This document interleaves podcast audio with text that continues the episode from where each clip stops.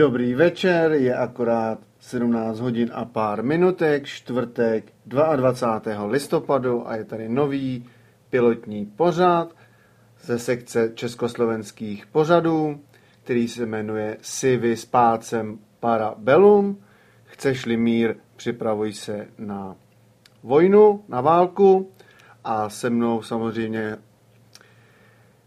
bude moderovat tento pořad i Miroslav Hazucha, kterému teďka předávám slovo, aby představil své hosty a chtěl bych podotknout, že tento pořad bude samozřejmě interaktivní na e-mailu studio.klatovi na gmailu.com a na telefonním čísle 775 085 304, ale až tak po té 8 hodině, po první hodině pořadu. Takže Miro, předávám slovo. Slyšíme se.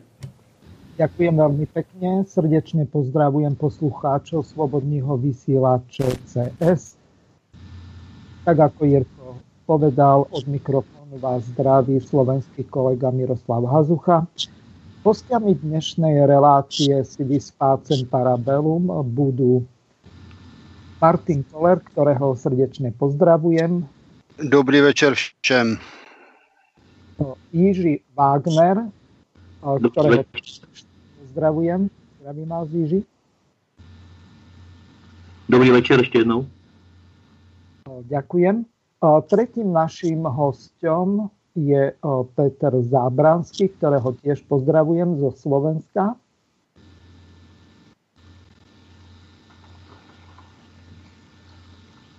No, Peťo, si tam? Do, som tu. Dobrý večer všetkým poslucháčom Svobodního vysielače. Môžeš úplne kľudne hovoriť po slovensky. Keďže sa to volá Svobodný vysielač, tak som sa snažil to správne povedať. Tam je Y, Peťo. Á, dobrý. Vieš, tak som zase o čosi múdrejší. Ten československý premiér Babiš, o ktorom sa budeme rozprávať s kolegami z Aliancie národných síl po 20 prvej hodine. Takže ideme na vec. Názov programu sme nazvali podľa jedného takého klasického rímskeho výroku, ktorého autorom je spisovateľ Publius, Publius Flavius Vegatius Renatus, čiže dlhé meno, ktorý vôbec nebol vojakom ani historikom, žil v posledných rokoch západorímskej ríše. Vieme z dejepisu, že západorímska ríša padla zásluhou Odoakara, ktorý dal zavraždiť Korecka v roku 476 a mladého Romula zosadil z trónu, respektíve kedy miesto držiteľa Tiagia porazil franský kráľ Chlodovik a odvtedy je Európa pod nadvládou Frankov, Alemánov, Temptonov alebo Germánov. Čiže, tak ako som sa zmienil, Publius Renatus napísal dielo De Re Militari na základe traktátu o opise rímskej armády. Čiže bol to v podstate plagiátor z našeho pohľadu. Ak to bola nejaká rigorózna práca, tak by mal rovnaké problémy ako náš šéf parlamentu Andrej Danko, no ale žiaľ, keďže nebol na vojne, mu ostávalo ako odpisovať od kata staršieho Cornelia Celuja, potom Frontinusa, Pernanusa, Augustusa, Trajana, Hadriana. Takže asi toľko k úvodu. Páni, máte možnosť, ja vás nebudem vyvolávať, kto tak teď k tomuto vyjadřit, tak eh, můžete začít. Ale nie traja naraz. Já bych doplnil jedinou věc, že asi většina eh, militaristů zná nápisy s pásem Parabellum, který byl na německých pistolích známých jako Luger 09. Aha, eh, v tom se úplně zhodujeme, lenže já jsem skôr našiel nějaké články, které, které publikují v podstate naši právnici zo Slovenska a zameriavajú sa najmä na to, že týmto výrokom sa snažia ospravedlniť e, súkromnú držbu zbraní, to znamená právo nosiť zbraň, ktoré je napríklad v americkej ústave zakotvené v druhom ústavnom dodatku, ktorý znie takto zhruba. Dobre organizovaná domobrana je dôležitejšia v záujme bezpečnosti slobodného štátu. Právo ľudu držať a nosiť zbranie nesmie byť preto obmedzované. Páni, váš názor na to? Není co dodat. Měli bychom zařadit tento článek i do České a Slovenské ústavy. A potom kolty, alebo tie teraz akurát tak prčí na Slovensku máme jedného pištolníka, ktorý tu vyrába slovenské lupči pištole. Nezhodol sa so smerákmi, tak radšej rakúskymi zbraňami vyzbrojujú slovenskú políciu a slovenskú armádu. Aspoň neviem, či sa vôbec o tých našich žoldákov tak vôbec dá sa vyjadriť, ale niekomu brať dôstojnosť, každý má nejaké povolanie tak... Miro, myslel si výrobcu uh, kuracínu? Grand Power? Áno. Sú tak dobré tento človek, tento človek nedodáva do Slovenska nič, pretože je politicky e, nesprávny, ale no, exportuje no, to do množstva krajín do zahraničia. Ano, jed, jed, dva moji kamarádi mají pistole od něj.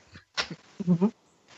Ja som len to chcel povedať, že on až do roku, tuším, 2007, tak bol členom Smeru, dokonca sponzorom Smeru, len potom sa nejako nezhodol s Kaliňákom a nakoniec bol stadiaľ vypoklonkovaný a stal sa personou non grata. Takže asi toľko tuším, že on sa volá Jaro Kuracina, ak sa nemýlim. A preskočil ku konkurencii ku Kotlebovcom. No,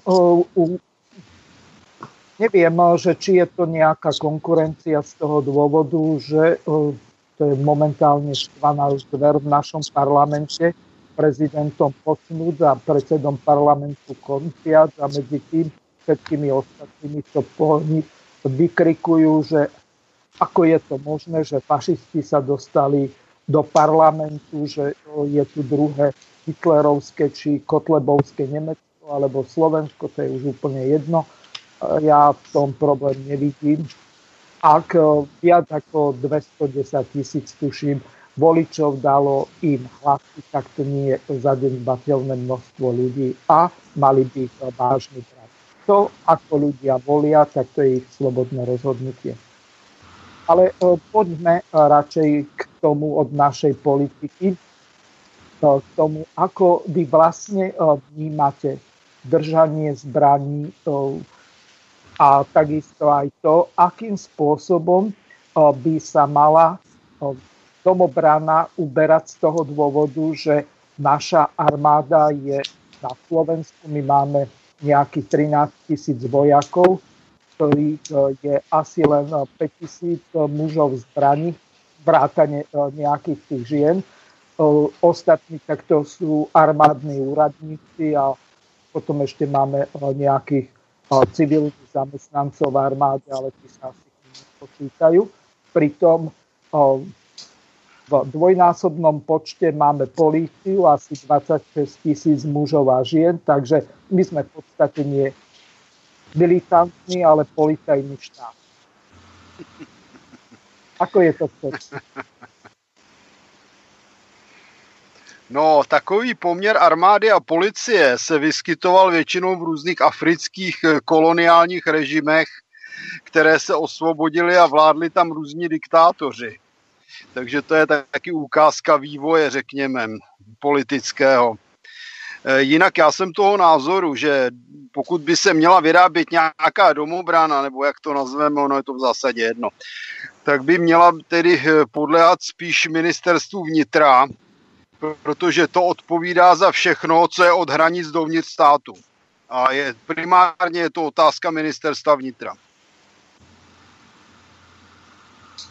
No, na Slovensku, z toho, čo viem, tak existuje organizácia Slovenskí branci, ktorí sa snažia cvičiť ľudí a teda záujemcov o obranu s filozofiou takou, že tam, odkiaľ si, tak to územie budeš brániť. To znamená, e, nie je to, zástup, nie je to zástupná funkcia normálnej armády, ale mala by to byť e, obrana toho regiónu, odkiaľ tí ľudia sú, aby svoj terén dobre poznali, aby boli vycvičení v nejakej úrovni schopnosti ručných zbraní alebo ľahkých zbraní.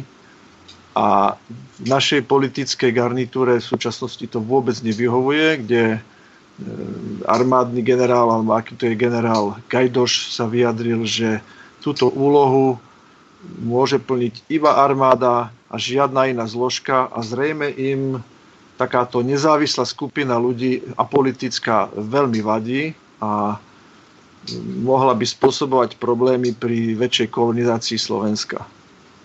No to je právě ta hloupost těch politiků, kteří nechápou, že to, že nějaké, řekněme, dobrovolnické skupiny mohou být významnou oporou obrany schopnosti státu. Oni jakoukoliv iniciativu, eh, především teda skupinovou občanskou iniciativu, vidí jako nebezpečnou pro sebe. Co z toho vyplývá? Oni tedy mají strach. Proč mají strach? Kdyby dělali všechno dobře, tak se přece nemohou bát a mohou radostně jásat a lidé by je líbali na ulicích. Evidentně mají strach, protože něco nedělají dobře. Moja otázka je skôr, či něco dělají dobře. Vždycky za všetkým je potrebné vidět zámer. Peníze. Nie je to len tak. Nie je to tak. A pokiaľ sa skupina ľudí dohodne na jedinom jednom, a to je zarábanie peňazí, na tom sa veľmi rýchle dohodnú. Ale pokiaľ máte vymysleť stratégiu riadenia štátu na všetkých úrovniach a všetkých oblastiach, je to ďaleko zložitejšie a na tom sa zase všetci tí normálni ľudia skutočne pohádajú a nie sú sa schopní skoro na ničom dohodnúť. Takže tá skupina, ktorú zaujímajú iba peniaze, tak tí majú výhodu, lebo tí sa dohodnú oveľa ľahšie.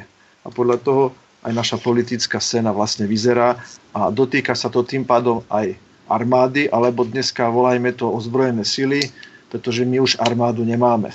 A tiež už nechápem, ako to môžu volať e, ministerstvo obrany alebo ministerstvo národnej obrany. Oni to radšej zmenili na obrany, pretože neviem, koho idú brániť, ale skôr by sa to malo volať e, ministerstvo e, nákupu výzbroje s bočnou činnosťou expedičných zborov alebo niečo také. Pán Wagner, váš názor je na to aký? Mm, co se týče domobrany, já v tom vidím spíše polovenskou složku, to znamená, mm, pokud teda tady je ten názor, že ministerstvo vnitra pod něj spadá všechno, co je na území vlastně země, republiky, tak to samé, ale přece v rámci ministerstva obrany. Ministerstvo obrany má taky na starost obranu. Prvotní, vlastně... prvotní úkol je obrana státu, ale co se týče kompetenčního zákona, a ten se v podstatě nezměnil od první republiky prezidenta Masaryka, tak vnitřní záležitosti bezpečnosti spadají pod ministerstvo vnitra a v podstatě po celém světě je to stejné. Jenom bych byl rád, kdybyste mě nechal domluvit. Eh, chtěl jsem říct, no dobře, prvotní, můžete pak uvést, jaký je druhotný, ale uh, bavíte se o bezpečnosti, ale tady musíme rozdělovat obrana a bezpečnost. A my se bavíme přeci o obraně státu. Pokud se chceme bavit o expediční armádě, tak prosím, ano, to, je dost, to jsou zase další věci, ale uh, v rámci některých úkolů Severoatlantické aliance, ale to už, to už zabíráme někam jinam a trošku do určitého pozadí, no, který má trošku, trošku jiné, trošku jiné věci. To znamená, obrana i bezpečnost je součástí vlastně každé země. I, I ta armáda je vlastně budována proto, aby hájila svoji zemi v prvořadě. Ano, tak může, může patřit dál, ale ministerstvo, ministerstvo vnitra je bezpečnost, ministerstvo obrany je obrana. Pokud máme nějakou domobranu, mluvíme tedy o obraně, já jsem za to, že by měla patřit pod, eh, pod ministerstvo obrany, protože se jedná o polovenské jednotky a podobně některé země co se týká třeba i četnictva, které spíše uh, plní i policejní úkoly, tak patří i pod ministerstvo obrany, protože je právě nasazováno v některých těch eh, mimoměstských, dá se jak se říká, rurálních nebo takových těch venkovských oblastech. A co se týče, uh, aby domobrana byla nějakým způsobem oficiálně vlastně vyhlášena nebo aby prostě vzali v potaz, že něco takového je nutností, tak problém je v tom v naší zemi, že politici nikdy nepřevezmou nic, co už tady vlastně působí. Máme tady národní obranu a zemskou, národní domobranu a zemskou domobranu, možná další složky. A i když oni usilují o to, aby tak nějak byli uzákoněni, tak žádní politici naši na to nepřistoupí. Je to už taková ta mentalita naši česká, takový to trošku toho, že se bojí, co, co by to přineslo. Oni to považují za trojského koně, pokud by on měla vzniknout domobrana, tak by musela vzniknout tak, že by vznikla uh, právě z ministerstva obrany nebo teda z ministerstva vnitra. To znamená, oni by museli připravit tuto organizaci, oni by museli začít uh, provádět jakýsi nábor nebo vůbec připravit organizační strukturu, ale v zásadě nechtějí. Pravděpodobně se nestane to, že by už nějakou organizaci, která teď tady působí, přivzali eh, pod svoje křídla, protože vlastně neví, oni nebudou vědět, oni se bojí toho, co vlastně přivzali a co by to mohlo následovat, co je tam za lidi a tak dále. Hmm. Hmm. Hmm. No môžete smelo pokračovať ďalej eh, vo voľnej diskusii z toho dôvodu, že eh, ja vám do toho nejako nechcem zasahovať, ani vám dávať slovo. Úplne kľudne na seba nadvezujte diskutujte o tom, že aké sú vlastne úlohy či už armády alebo domobrany. A... No, já bych se zeptal především, v čem se tedy líší obrana a bezpečnost. Tak nám to můžete říct? Jako jestli... Já se na to ptám. No a vy to nevíte? Já to nevím. Tak pokud mluvíme o obraně a o bezpečnosti, obrana a bezpečnost. Obrana a bezpečnost je, obrana je více vzata, co se týče k ministerstvu obrany, k armádě. Pokud ne, já se ptám na fakta, ne na, na zákon. Aha, takže vy o tom spíš něco víte a chcete něco pouštět. Tak nám to řekněte. Vzdělejte nás. Já se znova ptám. Ale já mám pocit, že prostě, podívejte si, jestli něco o tom, jestli máte na to jiný názor, tak nám ho sdělte. Odpovíte mi na otázku. Odpověděl bych, pokud bych si byl jistý, že skutečně v tom nějakým způsobem tápete, ale vy máte tady jiný názor a chcete ode mě, abych vám tady uh, něco sděloval, nebo si se mě snažit nějak... Vidím, že diskuze nemá smysl a přechází do hádky. Dobře, zeptám se na druhou věc. Kde patří četnictvo pod armádu? Aha, takže co, kdybychom, co kdybych já začal pokládat otázky teď vám? Ale ne, já jsem se zeptal v reakci na to, co jste tady říkal. Vy jste říkal, že v některých zemích patří četnictvo pod armádu. Já takovou zemi neznám, proto se chci poučit. Dokážete odpovědět? Například Francie. Neříkal jsem pod armádu, řekl jsem pod ministerstvo obrany. Gendarmerie National patří pod ministerstvo obrany? Některé složky. Které? Podívejte se, já jsem mluvil, ano, četnictvo obecně, Víte co, jako diváci nebo posluchači si tyto věci můžou prověřit. Já samozřejmě říkám, mohu se mýlit, můžete se mýlit vy. Já jsem nikde netvrdil, že jsem neumilný, já jsem se zeptal. Dobře, já jsem vám odpověděl, například Francie. Gendarmerie National patří jednoznačně pod ministerstvo vnitra. Dobře, já vám říkám, mohu se mýlit, ano. Ale vím, Dobrý, že... vyřešeno, děkuji.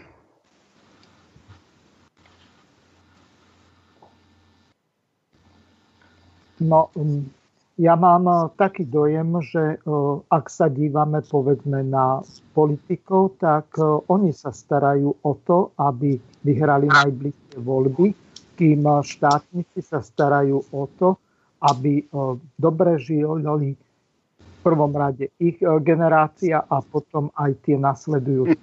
A v tomto je asi ten jeden základný problém, že keď sa pozrieme napríklad na slovenského ministra obrany, tak e, ten sa správa výslovne ako politik alebo skôr obchodník so zbraňami, čo je dosť zásadný problém. Peťo, vidíš to aj ty tak?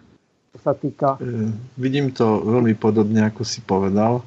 Major, alebo... E, a tá debata ohľadom tých bráncov mňa ako, nazvime to, lajka v, v rôznych predpisoch a histórii, jednoducho som v tom ďaleko horší ako kolegovia oproti za mikrofónom. Skôr ma zaujíma, prečo takáto domobrana vznikla a aký je podtext tej domobrany. Lebo ja to vnímam tak, že domobrana tým, že je apolitická, tak správne by vyhovala tomu štátnictvu a nie politike. To znamená, tí ľudia chcú brániť vlastnú krajinu. A kto je ten nepriateľ, to by sme mohli kľudne debatiť. Či to budú vlastné politické sily, ktoré budú útočiť a ničiť vlastné obyvateľstvo, alebo to bude zahraničná agresia, ktorá sa pustí do nášho štátu.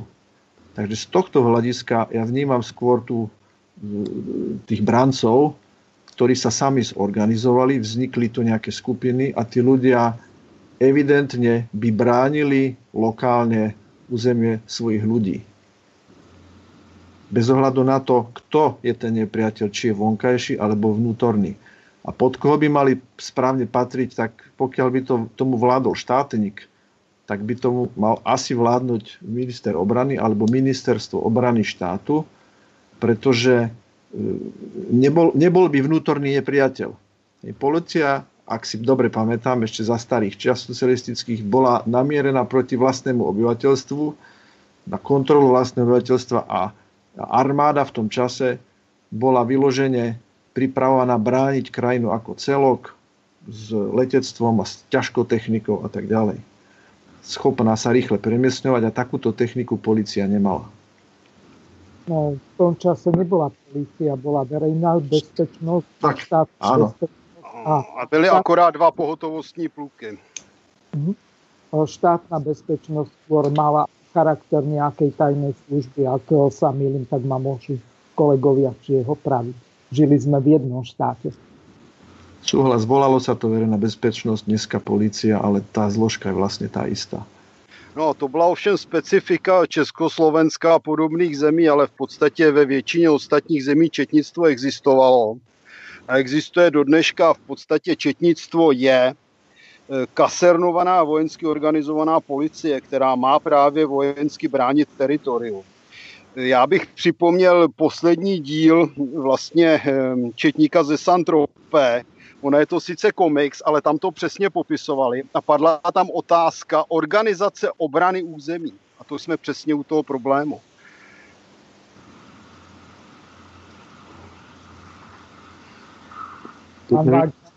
Ano, já bych chtěl jenom říct si, tady uh, jenom té Francii, jenom jsem se podíval, ano, máte pravdu, uh, patří pod ministerstvo obrany četnictvo ve Francii s tím, že teda plní doplňující úkoly pro ministerstvo Jinak četnictvo třeba patří pod ministerstvo obrany v Itálii.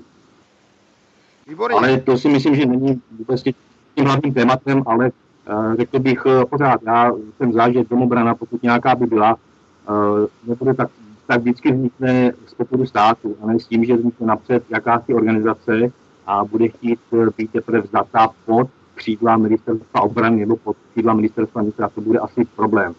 Jinak já jsem za to, aby domobrana patřila pod ministerstvo obrany už z toho důvodu, uh, protože uh, ministerstvo vnitra má do svých úkolů, co se týče policie, a nedokážu si představit, že by policejní složky nebo další tady organizace nebo instituce spadající pod ministerstvo vnitra vytvářely, nebo i když samozřejmě je to, já prostě je to můj názor, myslím si, že armáda, ministerstvo obrany by bylo mnohem schopnější a měli k tomu i více možností, protože neplní ty úkoly jako orgány činné v trestním řízení, má trošku uvolněnější ruce v tom, co se týká, pokud je o mír, a mohlo by lépe připravovat tady tyto složky domobrany na, na to působení v případech, e, které by byly potřeba, aby byly povoláni tyto domobránci ve svých, ve svých těch lokalitách.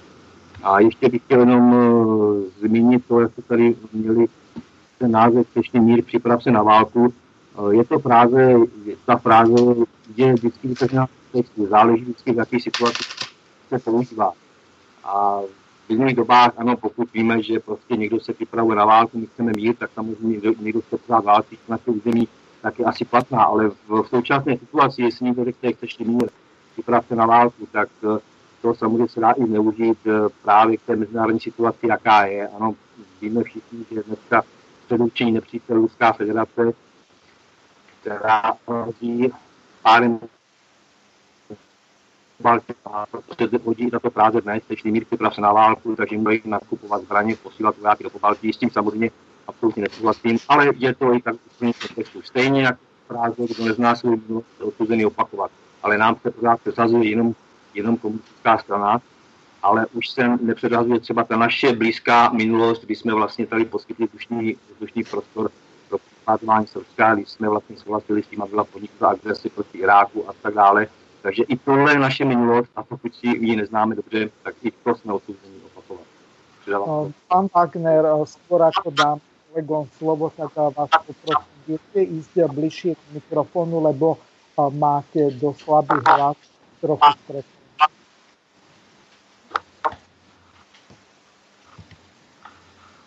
Kto chce pokračovať ako ďalší?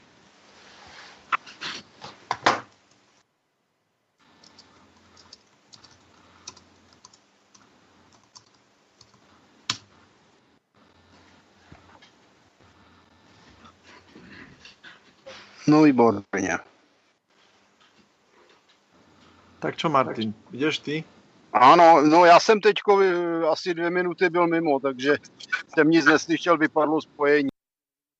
Takže koukám, je tam nějaké spojení ze Slovenska, takže nevím, co se stalo. Ode mě to tady jde samozřejmě v pořádku. Takže se zkusím, zkusím zjistit, co se děje. Takže vydržte a omluvte první pilotní zkoušku československý pořád. Může se stát cokoliv, takže, takže vydržte vteřinku. Já myslím, že se počujeme. Já taky teda, aktuálně. Tak, akorát jsem říkal, že vypadlo nějaké spojení, teďka už koukám, že je to lepší. Slyšíme se všichni, Miro? Ano, vyzerá to úplně Takže předávám slovo. Dobre, takže budeme pokračovať ďalej. Vy ste sa zmienili o tom, že verejná bezpečnosť alebo polícia alebo četníctvo by malo patriť buď pod ministerstvo vnútra alebo pod ministerstvo obrany.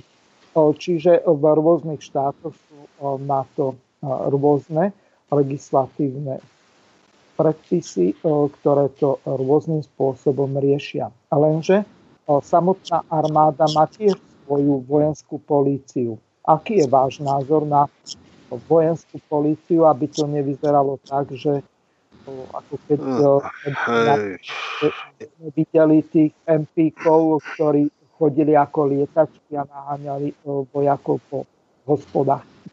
No, ona, vojenská policie má dneska širší spektrum nasazení, ale řekl bych, že to je úplně mimo náš zájem. Já jsem toho názoru, že to bychom se ani moc zabývat nemuseli jestli teda, protože to je prostě specializovaná složka, tam má dneska pyrotechnické jednotky, které fungují v cizině a tak dále. A nakonec někdo ten pořádek i v armádě udržovat musí, protože lítačky bohužel to, to nedokázali a proto se vlastně v roce 93 ustanovila, teda v české armádě, nevím jak ve slovenské, Eh, vojenská policie a vrátili jsme se v podstatě do stavu tedy za první republiky, nebo tedy za druhé světové války, kdy u našich západního sboru teda vojenská policie existovala. Ale důležitý fakt je v tom, že aspoň česká armáda má aktivní zálohy a proto určitě nebude přebírat žádnou domobranu. To je prostě objektivní realita, které nelze uhnout.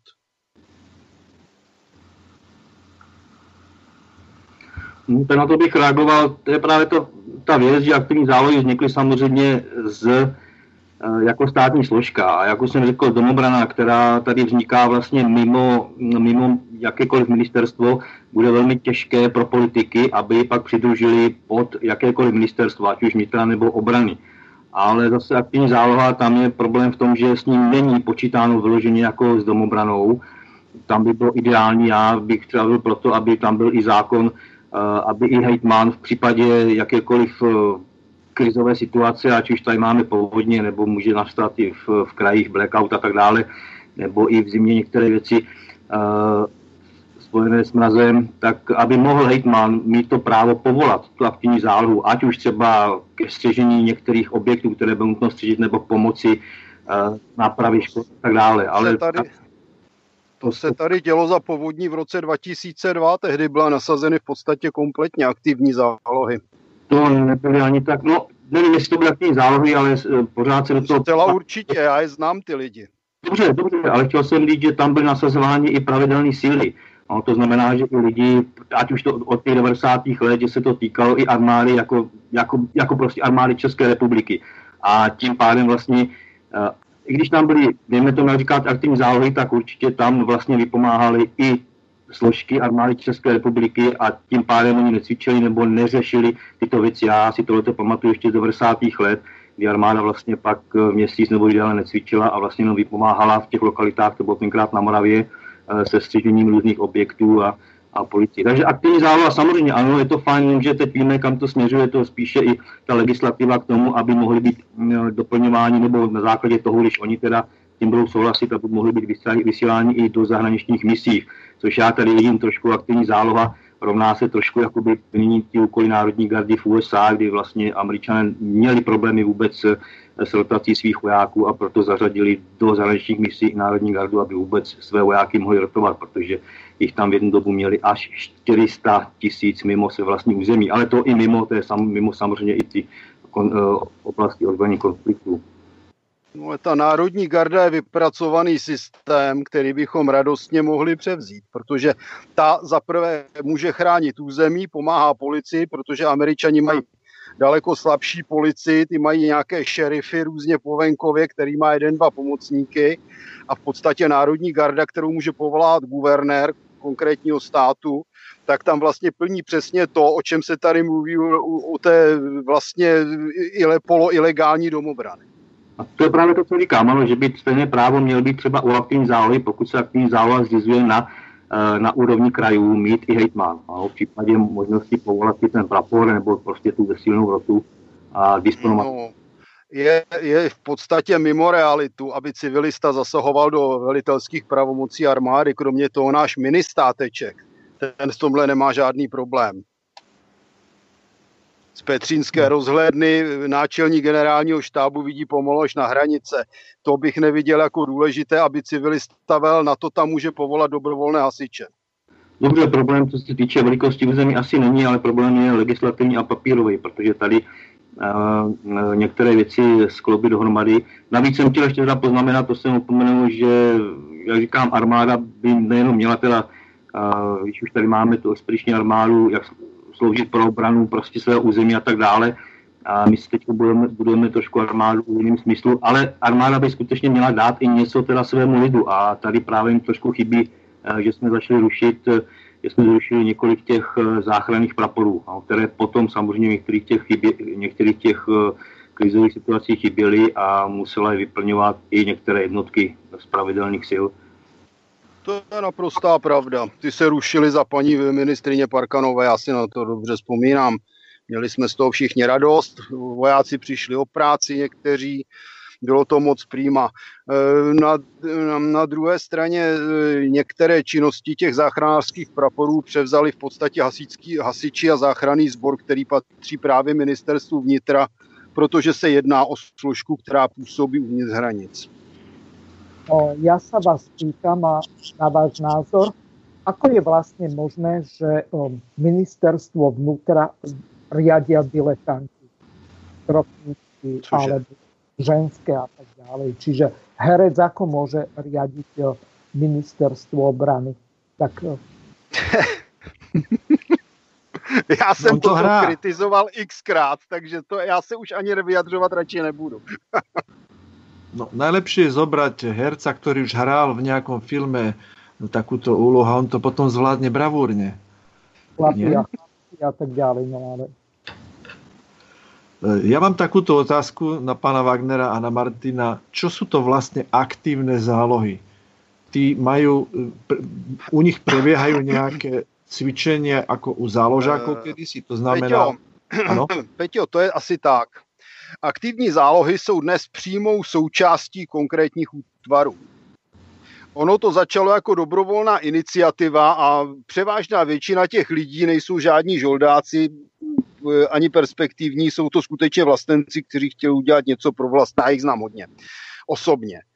To je první věc. Eh, druhá věc, eh, když se to rozjelo, tak se přešlo na systém postupně, že jsou příslušníky naprosto konkrétního útvaru. Tanková, tanková rota aktivních záloh patří do Přáslavic, tankistům, já nevím, další třeba pěší strážní rota je přidělená na letiště klecům, kde hlídá letiště, protože se nedostává aktivních vojáků v mnoha případech. Já jsem byl na cvičení třeba, nebudu radši jmenovat kde, a tam jsem potkal vojáka, jak se tam poflakoval po okraji a říkám mu, jako vy jste tady jediný strážný na celý ten obvod a on říká, no ale to jsem ještě technik od tohoto systému. A já mu říkám, takže to znamená, že až bude třeba dát systém do chodu, tak vy odejdete a nebudou tu žádné stráže. On říká, ano, protože nemáme lidi. Takže se nedivme, že se vytváří strážní jednotky z aktivních záloh, které by zajišťovaly v terénu vůbec obranu některých specializovaných bojových jednotek a útvarů, protože ty nemají systémově dost vojáků. To je zásadní problém. A aktivní je proto, že tyto e, příslušníci aktivních záloh chodí na periodická cvičení, někteří i několikrát za rok nejsou dlouhá, ale na druhé straně většina z nich nejsou žádní specialisté, řekněme piloti nebo obsluhy radarů nebo protileteckých systémů nebo já nevím, doktoři, chirurgové, a většina z nich vykonává základní úkoly, to znamená strážní službu a podobně. A tím, že jsou zařazeni u těch útvarů, je výhoda v tom, že oni mají už přímý kontakt s lidmi, s kterými by byli bojově nasazeni, což je nesmírně důležité. To znamená, táto domobrana by neslúžila na obran, obranu regiónu, v ktorom žijú. Sú to normálne pracujúci ľudia v nejakých firmách a tak ďalej, zamestnanci. A popri tom vykonávajú ako záujmovú činnosť aktívnu zálohu. Přesně, a patria tak. tým pádom k nejakému útvaru, ktorý je v ich blízkosti, ale v prípade nasadenia by s týmto útvarom putovali niekam, kam ho odvelia. Mám to ano, tak ale chápat. takhle, pokud by to bylo do ciziny, tak k tomu ten příslušník aktivní zálohy musí dát souhlas. Nelze ho tam odvelet. Rozumím, čiže v prípade, že je niekde, ja neviem, od Hradca odvelili by ho niekam do Plzně alebo niekam na západnú hranicu. ale kdyby ho odvelili na Slovensko, už by, musel, už by musel dát souhlas. Ja som myslel v tom, že nebu- nezostáva teda na obrane toho svojho regiónu niekde pri Hradci, ale od, odputoval byť, ja neviem, do Českých Budějovic s tým útvarom, jak kdo, tak? Jak kdo? Mm-hmm. Skutečně je to jak kdo. Některé ty jednotky se skládají, protože většinou jsou to roty, to znamená, že jsme na úrovni jednotka. E, ty se skládají skutečně lidí z okolí a pokud jsou specializovaní někteří, no tak se sjíždějí třeba z několika krajů. Ja som chápal tých slovenských brancov tak, že im ide vyloženie o ochranu a, a, a aj rôzne pomocné služby v prípade rôznych povodní a ďalších požiarov, podobných e, pohrom v regióne, že by pomáhali v tom regióne, kde by žili a nebolo by ich možné odveliť, aj keď by pod nejaký lokálny útvar patrili. Takto som ja vnímal tých slovenských brancov. To je dobrá představa. Já bych tomu doplnil jednu věc. Tady se ovšem zapomíná na hasiče a hlavně na dobrovolné hasiče, kteří jsou dneska v Česku teda pomalu v každé vesnici a ti se starají o ty záplavy, požáry a podobně mají na to v podstatě svoje zbrojnice, tedy ne se zbraněmi, ale se speciálním vybavením, někteří mají kvalitní vozidla a tak dále a spolupracují a konec konců to mnohdy vidíme i v televizi přímo s profesionálními hasičskými sbory. Takže dobrovolní hasiči, přestože jsou někde přehlíženi naprosto zbytečně, tak tvoří důležitou složku právě z hlediska živelných pohrom, havárií a podobných záležitostí. A je Myslím, že na Slo- to organizovaná na Slovensku... složka, která spadá, která spadá pod ministerstvo vnitra a může zvednout starosta ve vsi. Myslím si, že na Slovensku je to podobne, je to, to dosť rozšírené a je to zaujímavá činnosť a kopa mladých chlapcov to hrdě zvláda a hlásí sa k tejto aktivite. Áno a dobře dělají. Mám, mám tam jediný, jediný škralop na to, že e, boli na to špecializované firmy, ktoré mali právo školiť a títo dobrovoľní hasiči boli tzv. príliš preškolení, pretože na tom trebalo dobre zarobiť a tých školení bolo neumerne veľa. Mám ano, takovou informaci od dobrovolných. Byly i špecializované firmy, které měly privilegium na zásobování těchto jednotek. My takýto trend eh, si všímame na Slovensku aj v iných oblastiach, napríklad výstavba Hej. Eh, športovísk, takých multifunkčných športovísk, kde len dve firmy na Slovensku, jeden z nich bol Galis, tuším, mali možnosť eh, stavať takéto po všetkých dedinách krížom krážom po Slovensku. No, v Čechách zase zásobovala většinu hasičů firma manželky ministra vnitra Růhla, no. To je to, praštěk uhoď, ano. Hej. Ještě chtěl doplnit to aktivní zálohu, jak jste tu řešili, tak uh, aktivní se jmenuje proto, protože my vlastně zálohu máme. Ano, tady je spoustu lidí, kteří jsou, nebo mužů, kteří jsou vlastně v záloze a mohou být povoláni, pokud bude potřeba. Ale právě od toho oddělená je ta záloha, která je aktivní, který teda vlastně pravidelně cvičí, který se zúčastňují výcviku a vlastně jsou někam už přirazení. Ale ti ostatní, co jsou v záloze, tak vlastně dneska už nic nějak extra nic organizováno není tak, jak to bylo dřív, že vojáci základní služby po své službě odešli, byli vlastně v záloze a byli sem tam povoláváni na nějaké to cvičení. Jo. Takže dneska už se to týká právě hlavně těch aktivních záloh, proto jsou teda aktivně jsou povoláváni. A ještě jenom k tomu, jak jste mluvili, že jsme měli ministra Herce, ale já bych jenom k tomu podotku, jak to byl ten názor, že uh, hejtman jako civilista by nebylo vhodné, aby uh, tak nějak řešil vojenské úkoly. Jasně, to je taky, o tom se můžeme povídat, ale tady by asi poukázalo, že přeci i naši ministři, že to jsou civilisté a řeší vojenské i policejní úkoly. Takže proč ne hitman? Tam je to všechno, je to Chyba. Chyba.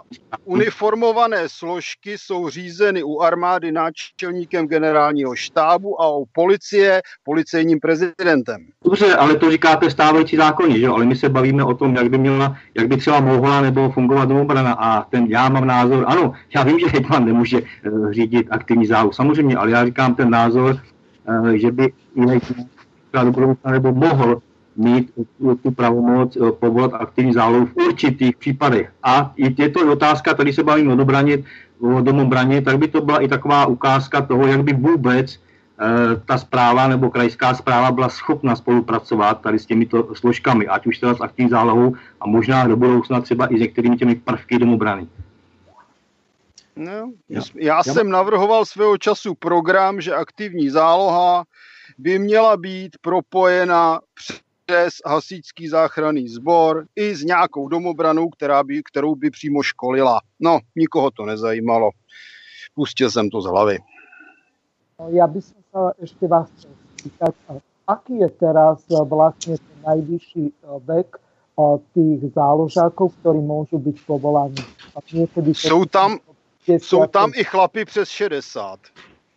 No Ale mám... co se týče oficiálních záložáků, tedy kteří absolvovali vojenskou základní nebo prezenční službu, tak to končí v podstatě 55. a 60. rokem podle toho, jestli se jedná o vojáka základní služby nebo důstojníka.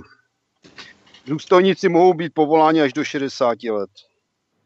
A můžu být povoláni jako zálohy ľudia, kteří nikdy neboli cvičení? To znamená, keď Museli by být po... odvedeni, Museli, musel by se u nich provést odvod.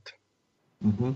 Lebo v podstate množstvo tých potenciálnych záloh stále klesa, pretože vojenská služba bola zrušená neviem v ktorom roku a tým pádom najmladší záložaci budú mať neviem 45 rokov dnes. Asi tak. Ale hlavně se přechází na nové typy zbraní, staré se buď rozprodali nebo rozdali našim perspektivním spojencům, takže ono stejně pro ty zálohy nejsou nejen zbraně, oni pro ně nejsou ani boty a šusy. Na Slovensku je situácia taká, že my sme mali jedného ministra, ktorý bol predtým riaditeľom nejakého hypermarketu, už si nepamätám, že či to bolo Tesco alebo Kaufland.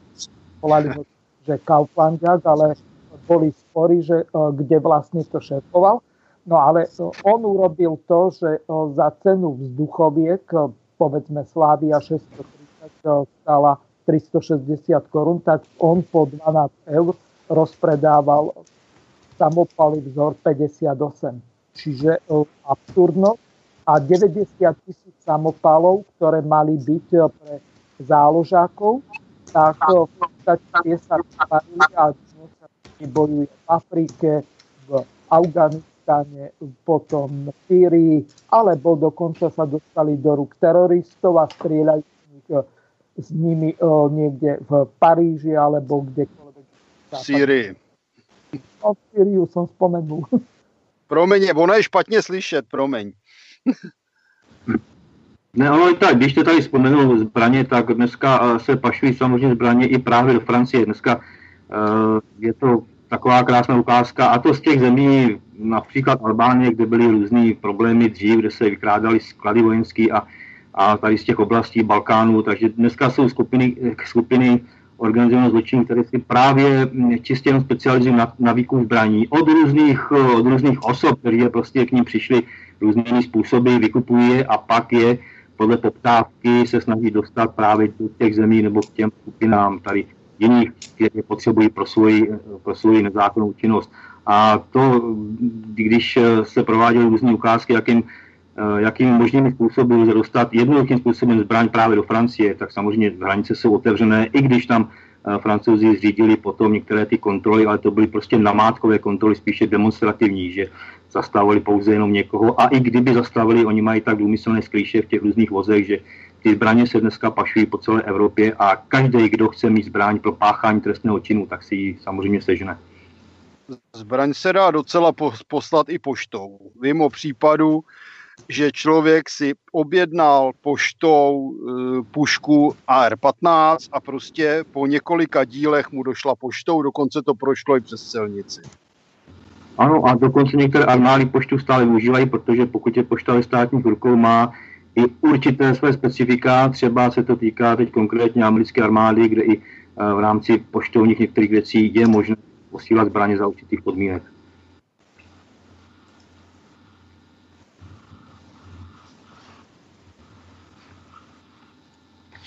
No, neviem, do akej miery je vlastne možné takto nejakým spôsobom obchodovať, lebo napríklad pokiaľ by niekto chcel z Čiech poslať nejakú poštu, napríklad Českou poštou na Slovensko, tak to ide letecky a tam to ide cez tie skenery. Čiže ja si to neviem predstaviť, že by tam niekto hoď aj po súčiastkách posielal povedzme samopal alebo gulomet. No, to je záležitost stará asi 15 let, co já jsem popisoval, abych to upřesnil. Osobně jsem toho názoru, že v rámci otevřených hranic Evropské unie prostě stačí tu zbraň vzít do auta a jet. A mohu to vstoupit? Ano, nech se... Já jenom jsem si všimnul, že ještě tady zapomínáte na 3D tiskárny a že se dají zbraně vytisknout na 3D tiskárně. Nová doba. Budu, to je sice pravda. A kdo vytiskne hlaveň? Je to z materiálov, ktoré znesú niekoľko rán, ale nikto nevie koľko, takže ten strelec Právě. riskuje, že napríklad pri tretej, štvrtej rane mu to prskne niekam, do očí. kam nechce. No to Asi je tak. přesně ono, protože ono za prvé ty materiály jsou extrémně drahé, které vydrží, to je první věc, že ono se vyplatí možná si tu hlaveň opatřit někde jinde.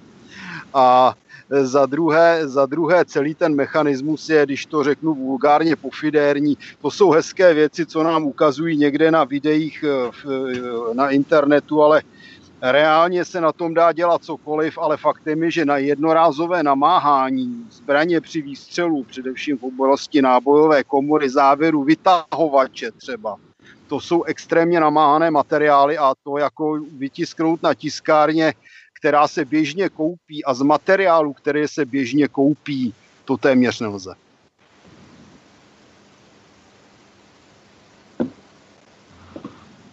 No ale o, sú dokonca zbranie také, ktoré o, dokážu prejsť cez skener nejaké plastové alebo keramické alebo z nejakých Hmm. kompozitů. Hliníkové, hliníkové třeba Colt Cobra.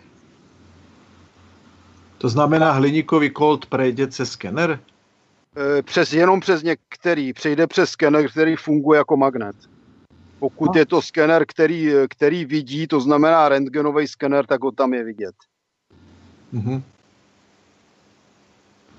Takže dávame návod pre tých, ktorí by chceli pašovať, tak aby vedeli, že aspoň ten hlíkový teda. A že by ten plastový nemali tlačiť. Profesionálové propašují v podstatě zbraň i munici vždycky. Naštěstí zatím většinou pašují blbci. No ale zas, keď to cez nějakého kuriéra pošlete, tak toho kto vlastně kontroluje? Asi nikto. Jedině, jak by námatcovo ho čapli policajti. Vemte si, kolik projede kamionů z Turecka do Evropy, kolik z nich je kontrolováno. A když postavilo Slovensko kontrolní rámy na ukrajinské hranici, tak hrozila stávka ukrajinských průvod těch strojvůdců, protože pašovali ve velkém cigarety, tak se rámy museli odstranit. Tak o jaké bezpečnosti se vlastně vůbec bavíme? No, ja si spomínam na jednu reportáž, kde dokonca bol urobený automatický tunel z ukrajinskej strany na Slovensko. Na slovenskej to v nejakej hospodárskej budove končilo a tam do toho humna nasúval kamión, naložili cigarety a odviezli. A takto úplne kľudne mohli pašovať aj zbrania. Alebo Cokoliv. Cokoliv. Tých, tých, tunelov, tých tunelov bolo niekoľko, ktoré sa postupne poobjavovali. A nikto nevie, koľko materiálu tam preliezlo. Či tam mali nejakú mechanizáciu, že prišiel kamión, zacúval do, do nejakej starej šopy, no a jeho obsah sa postupne vytratil niekam inam. No, v tom čase, keď to fungovalo, tak na Slovensku sa predávali ukrajinské samopaly po 5000 No jistě, však tam vykradli celý zbrojnice na Ukrajině. že kdo mal 5000, mohol si kúpiť samopal, čo bolo lak, lacnejšie ako lovecká puška. Tak, tak. No, páni, ja by som sa vás ešte spýtal na jednu takú zaujímavú vec a tá súvisí s tým, že ako vlastne vyriešime napríklad tú vec ohľadom domobrany a hlavne zbraní. Ale teraz mi Jirka napísal, že máme už takmer 20 hodín, to znamená, že dali by sme si nejaké dve pesničky, aby ste si oddychli a potom budeme pokračovať. Môžete si premyslieť ten švajčiarsky model, že podstate vojaci, keď eh, si eh, odslúžia tú základnú vojenskú alebo prezenčnú službu, tak si berú domov zbranie. V Švajčiarsku dokonca, ktoré je asi eh, rozlohou menšie ako Slovensko, má len 42 tisíc kilometrov, ale počet obyvateľov asi vo rozsahu alebo počtom obyvateľov sa približuje Izraelu, čiže niekde okolo 7,5 až 8 miliónov, čo je nejaký priemer medzi Slovenskom a Českom. Takže Jirko, poprosím ťa o tú pesničku, alebo po prípade dve, môžeš ich uviesť a vy si medzi tým oddychnite a keď hudba dohrá, tak budeme pokračovat ďalej. Ano, mám připravený dvě kratoučké písničky, jsou tematický, říkám pro posluchače, snažil jsem se vybrat, aby to pasovalo k této relaci, takže za nějakých sedm minut se vrátíme do druhé části pilotního pořadu Civis Pacem Parabellum.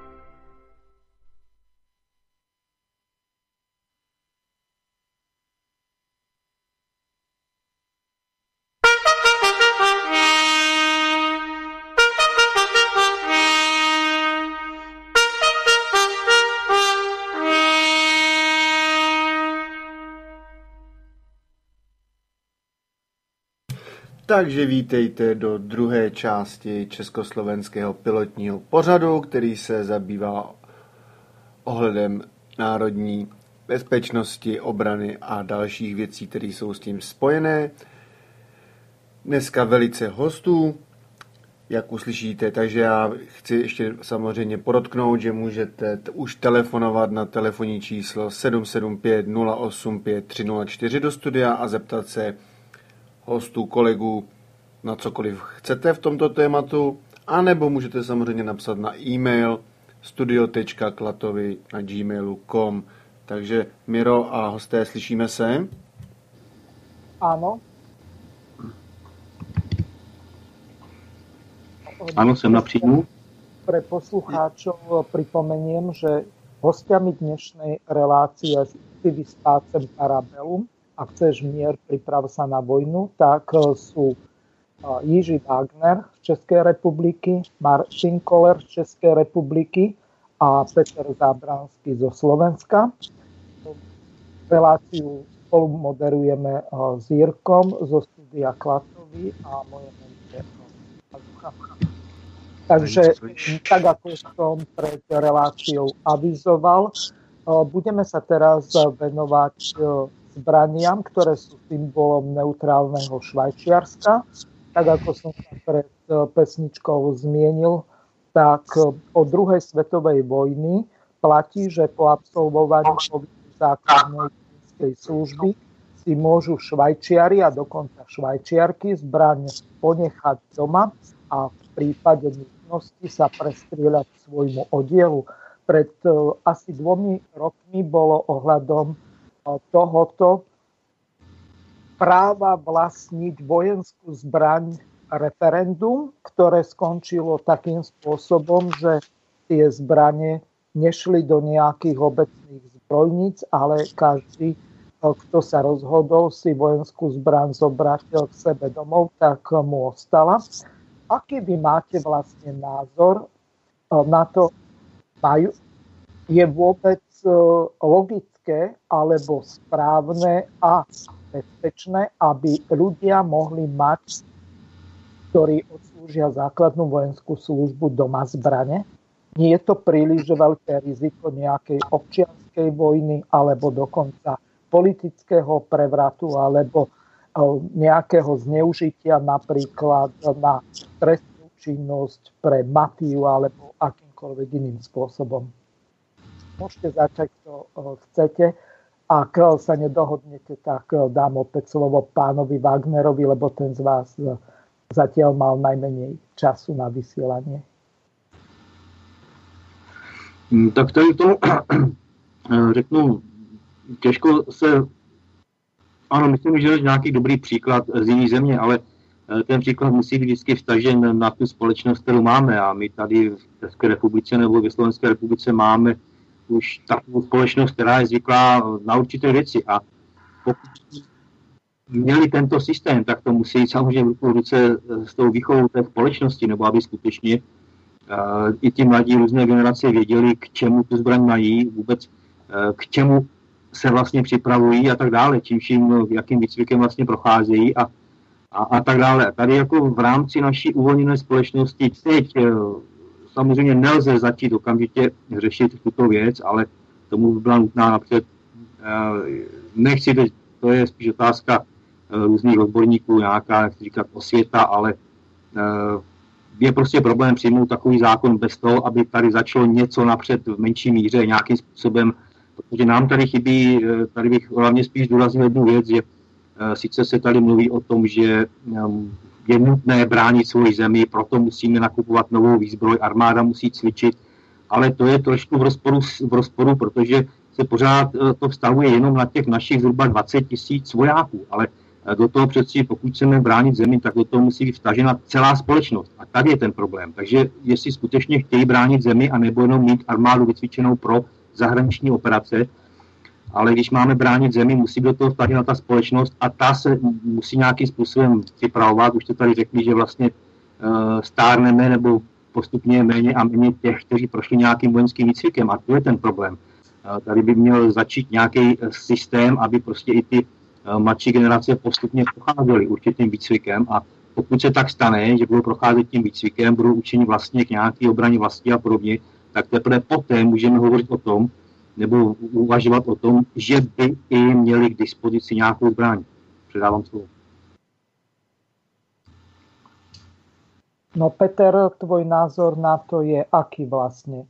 Môžu mať e, civilisti, ktorí o, ukončia o, vojenskú službu doma zbrane, ak si zoberieme ten model, aký je napríklad v Švajčiarsku, čo sa na naše dve krajiny stiahnuť nedá. Ako už správne páni poznamenali, je to vždycky v súvislosti s politickou situáciou krajiny, a to v tom smere, akým spôsobom je ten národ alebo tá, to obyvateľstvo spokojné s vedením, s politikmi tej, toho štátu, pretože v našom prípade je to presne naopak. Presne ako povedal Martin Koller, tak oni sa strašne boja, že by národ dostal do ruky zbrane. Ak by tí politici konali v prospech, to znamená štátnici, ak by konali v prospech ľudí. A nestalo sa to, čo sa stalo, dneska už vieme po prevrate 89, tak nikdy by takáto situácia nenastala a tá symbióza nejakej domobrany, držby zbraní doma by bola úplne bezproblémová. Samozrejme, následne k tomu je treba vytvoriť nejakú legislatívu. Je to ako s právnikom. Kým právnikovi nedáte, čo chcete, aby urobil, a on to podľa zákonov urobí, alebo pripraví, tak jednoducho tí, čo tvoria zákony, nevedia, čo majú pripraviť. A mhm. často to tak aj u nás vyzerá, že vytvoria zákon, ktorý je úplne nezmyselný, ako napríklad slovenský náhubkový zákon, kde ste po udaní okamžite vinní a máte dokázať svoju nevinu a pričom vo všetkom ostatnom funguje prezumcia neviny. Takže je to o tom vzťahu, ako vrchnosť diriguje ten štát a akým spôsobom je s tým spokojné obyvateľstvo. V Švajčiarsku e, sa tá demokracia ich nejakým spôsobom vyvíjala. Určite by sa z nej dalo veľa prevziať. Hlavne u politiky, alebo teda u fungovania e, politického systému je funkčné referendum, kde tí ľudia môžu zákon vetovať priamo v referende, keď sa im nepáči a tým pádom existuje nejaký tlak na tú politiku, aby tie zákony robila relatívne dobre. Tí ľudia môžu tie zákony upravovať. To znamená, všetko to funguje takým spôsobom, že tá symbióza obyvateľstva a politiky je oveľa väčšia ako u nás a nikto tam u nich nemá problém s tým, že by tí ľudia mali doma zbranie. Poznáme v Európe, myslím, dve krajiny, ktoré fungujú takým spôsobom, že e, v podstate vojsko existuje doma a chodí na cvičenia. Napríklad rakúsky mladík v nejakom veku ide na dvoj, troj týždňové cvičenie, kde dostane zbraň, je v nej vycvičený, každý rok sa stretávajú, keď dosiahne určitý vek, tak potom to není každý rok, ale dajme tomu každé dva roky. V prípade Rakúska má treba tú svoju zbraň uloženú v nejakom centrálnom sklade, v prípade Švajčiarska majú zbranie doma. No vieš, čo tieto dve krajiny vlastne spája? To sú krajiny, Neutralita. ktoré majú neutralitu. Presne tak. Presne tak. No, Peťo to eh, povedal asi tak z 80% za mě, když bych to řekl na rovinu. Je to přesně o tom, že pokud chceme dát lidem zbraně, což já považuji za vyloučené v Česku, řekněme, že žiju v Česku, tak neznám detailně situaci na Slovensku, tak musí ti lidé, jak bylo správně řečeno, mít jakousi symbiózu. No, Švýcaři se propracovávali stovky let s těmi svými pěti kantony, z nich tedy část je francouzská, část německá. Ku podivu proti fašistům za druhé světové války byly víc německé kantony než francouzské, to je jenom pro zajímavost. Takže skutečně Švýcarsko je prototypovou demokracií. To je důležité. Tam si nemůže vláda dělat, co chce, protože tam mají funkční referendum, jak bylo správně řečeno. Další stát, který má, kde mají záložáci doma zbraně nebo je mohou mít, je Izrael, protože tam vlastně neustále musí bojovat s různými teroristy, většinou palestinskými. A kdyby neměli zbraně, tak by špatně dopadly. Důležité je, že nám v naší zemi chybí lidé, kterým bychom mohli ty zbraně svěřit. Protože nakonec by to dopadlo tak, že by se někde opili v hospodě, šli by si domů pro zbraně a pobili by se mezi sebou. Takže to je, to je naprosto mimo realitu. Dále je tu fakt, že Švýcaři mají jednoznačné, naprosto jednoznačné státní myšlení. Nemají, řekněme, národní myšlení, protože jsou tam francouzi, Němci a Italové, ale rozhodně mají obrovské státní povědomí a mají ho tak silné, že dokáže překlenout i rozdíly v jazyku. To v podstatě u nás bylo zničeno, protože u nás se už 30 let nedělá nic jiného, než se když je zde snaha zlikvidovat českou historii, eh, český národ jako takový národní povědomí a samozřejmě rodinu jako základ národa. Jestliže nemáme národ, jestliže nemáme vlast, tak nemáme za co bojovat, protože každá ozbrojená formace armádou počínaje musí mít jakýsi tmel. Nejlepší armády v historii byly armády národní. Nejhorší v historii byly na armády vícenárodní. Typickým příkladem je Rakousko, a nakonec se můžeme podívat i Spojené státy za 17 let nebyly schopny zvítězit v Iráku ani v Afganistánu. Takže v Evropě došlo k tomu, že se odbouraly předpoklady pro to, aby lidé měli zájem za něco bojovat. Dneska už mají zájem bojovat pouze za svoje přežití. Jinak se musí vytvářet vlastně placení vojáci. Zde je dále třeba dodat, že výcvik nenahradí myšlení to, že někoho budeme drillovat, aby někde pobíhal a střílel, vůbec neznamená, že to nemůže být psychopat. Navíc dovedete si představit třeba v Německu, že by vytvořili domobranu a svěřili tam zbraně těm dvěma milionům migrantů? A nás ohrožuje to samé. Teď my tady máme skupiny lidí, kteří se vůbec necítí být našimi občany. Ale protože máme demokracii na druhou, tak bychom je nemohli přece ostrakizovat, urážet tím, že jim bychom ty zbraně nedali. Takže já osobně považuji základní problém rozdíl mezi organizovanou společností a atomizovanou společností. My jsme se dostali do, do stavu, kdy máme atomizovanou společnost, každý si dělá, co chce a každý má na všechno právo. Do takové společnosti nelze svěřit vojenskou výzbroj domů. Ja si spomínam na jeden prípad na Slovensku, kde jeden pán, ktorý sa volal Harman. Tak, Habran. Habran. Harman zobral si samopal, sluchátka a išiel vysporiadať si vzťahy so svojimi rómskymi spoluobčanmi. Strieľal ich a vtedy sa zistilo, že slovenská polícia má úplne šubiksové zbranie a nebola ho schopná zostreliť alebo zneškodniť, až kým nejaké e, špecializované policajné oddiely neprišli, takže e, toto je dosť zásadný problém.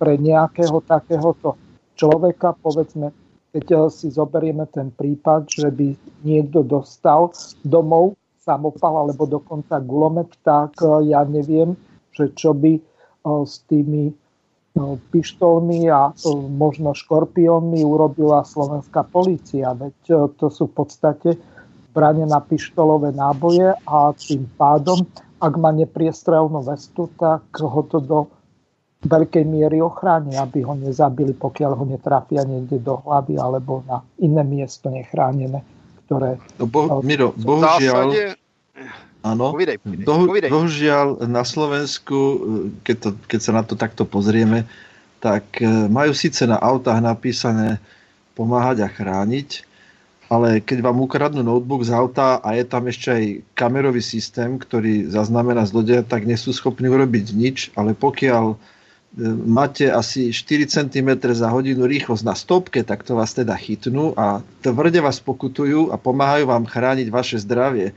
Takže najvä, najväčšiu koncentráciu dopravných policajtov nájdete na Slovensku, to je asi 1 k 5, 1 k 6 voči Čechám. V Rakúsku normálne policajta nestretnete, nemáte šancu. Ale keď chcete vidieť e, hromady policajtov stopujúcich na e, značke začiatok dediny, nie niekde v strede alebo v meste, kde sa mnohí prevážajú rýchle a nedávajú prednosť chodcom, ale budú vás zákerným spôsobom stopovať niekde na okraji mesta, tak je to na Slovensku. E, väčšinou je to pred výplatou.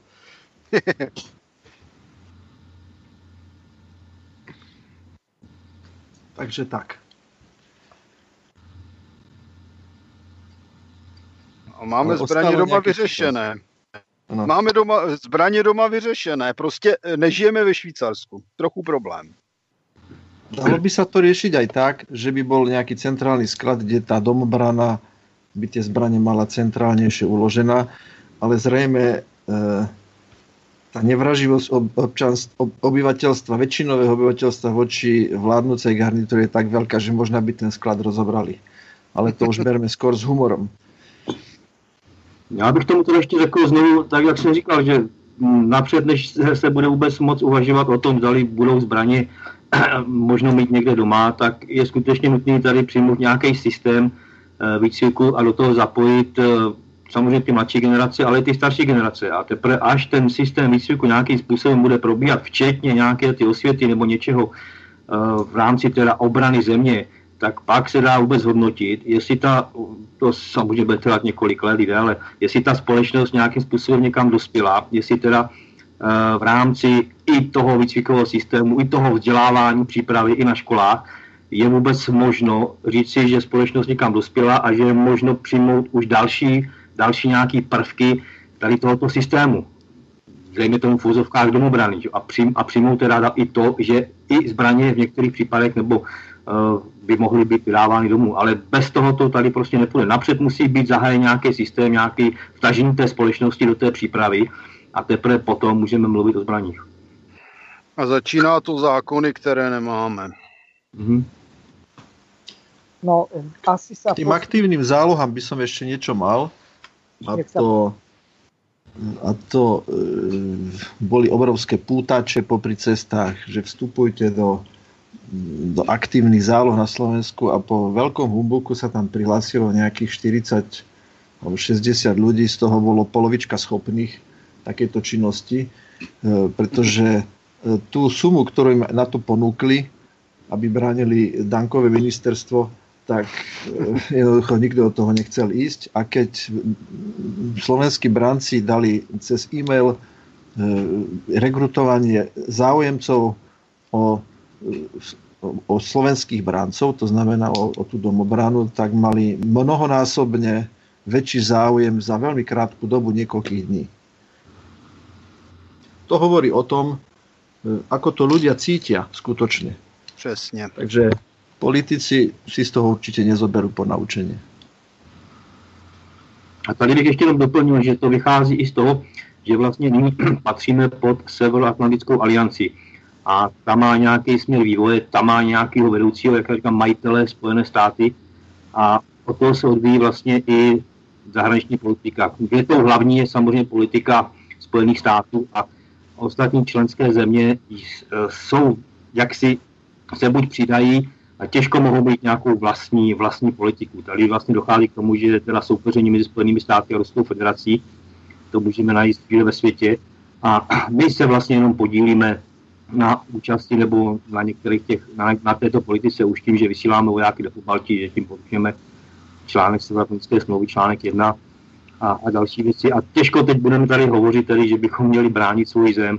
A i to, jak jsem tady zmínil, že eh, ten systém tady prostě není, že všechno se hovoří, ano, budeme bránit svůj zem, budeme bránit svůj zem, ale všechno se vstavuje jenom těm 20 tisícům vojákům, vojákům. A to je, to je jasně vidět, že to není o obraně země, ale jenom o přípravě prostě armády pro tady, to, pro tady tyto společné mezinárodní operace. No, ona v podstatě strategie obrany státu existuje, armáda je použitelná. To není otázka armády, otázka politiků, ale to asi všichni víme, to jdu s dřívím do lesa.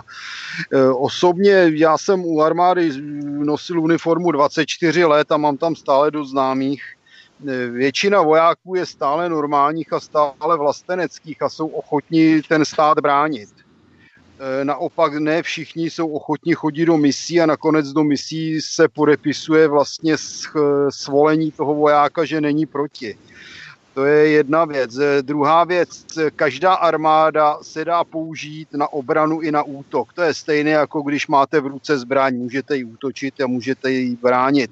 Takže všechno se odvíjí v podstatě od vedení státu, které si občané v demokratických volbách zvolí. A jestliže si zvolí takovou politickou stranu nebo takové politické strany, které eh, preferují eh, zahraniční akce, no tak hold mají, co chtěli.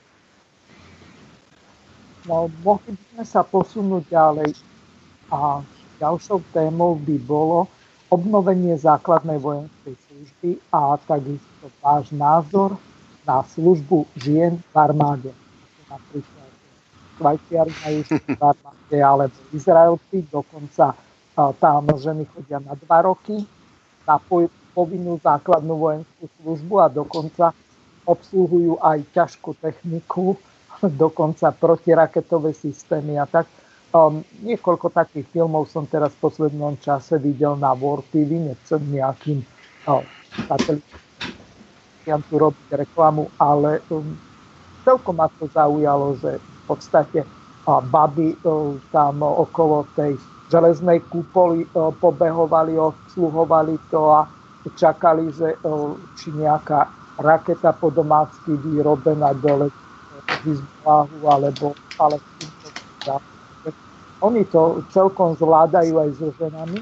Od tých dňov už to nie je vojna v takom slova zmysle, že by sa bojovalo na podáky alebo dokonca mečmi a kopiami Hmm.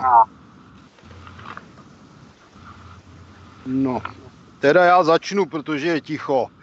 Osobně jsem toho názoru, že základní služba nemůže být týden nebo 14 dní nebo měsíc. A pokud, chce, a pokud bychom uvažovali o delší základní službě, tak pro ní neexistují žádné podmínky. To je dlouhodobá záležitost, to je za prvé a záležitost vůbec školy, vlastenectví, vztahu k armádě a tak dále. Potom je to záležitost eh, materiálního vybavení, což je finanční problém, protože máme na krku pomalu hospodářskou krizi další, takže bavit se o tom, že budeme vyrábět na běžícím páse vojáky základní služby je zcela mimo realitu. Za třetí, došli bychom tak daleko, jako jsme byli před listopadem 89, protože by se najednou zjistilo, že někdo musí jít válčit na vojnu. No dobře, no, ale mezi tím uteče lukrativní povolání, nebo dokonce jeho rodina má nějaký podnik, on tam bude chybět u živnostníků. To je obrovský problém, který je dneska po 30 letech vývoje prakticky neřešitelný. Osobně jsem toho názoru, že dělat základní službu jenom proto, aby si někdo týden nebo 14 dní hrál na vojáčky a stálo to peníze pitomost. A e, e, základní službu o delším rozsahu prakticky nejsme schopni realizovat. To je dlouhodobá záležitost, které jsme se zbavili záměrně, ať už z takového nebo makového důvodu, přitom jsme si tím pomohli k většímu počtu nezaměstnaných, protože když jsme měli 200 tisíc lidí v armádě a z toho, já nevím, 150 tisíc bylo základní služby, tak ti lidé možná chyběli ve výrobě, ale dneska bychom tím pokryli značnou část těch nezaměstnaných, protože by byli v armádě, kde by byli nějakým způsobem zaměstnaní, byli by k něčemu dobrý místo, aby se flákali a pobírali příplatky a byli tam všichni, včetně cikánů a tak dále. To je první věc. Co se týče žen v armádě. Ženy v armádě být mohou, nevidím to jako zásadní problém, ale nemohou být na všech funkcích z hlediska fyzických schopností. Pokud postavíme vedle sebe eh, stejně starého a stejně vycvičeného muže a ženu, má žena zhruba o 30% nižší fyzický výkon.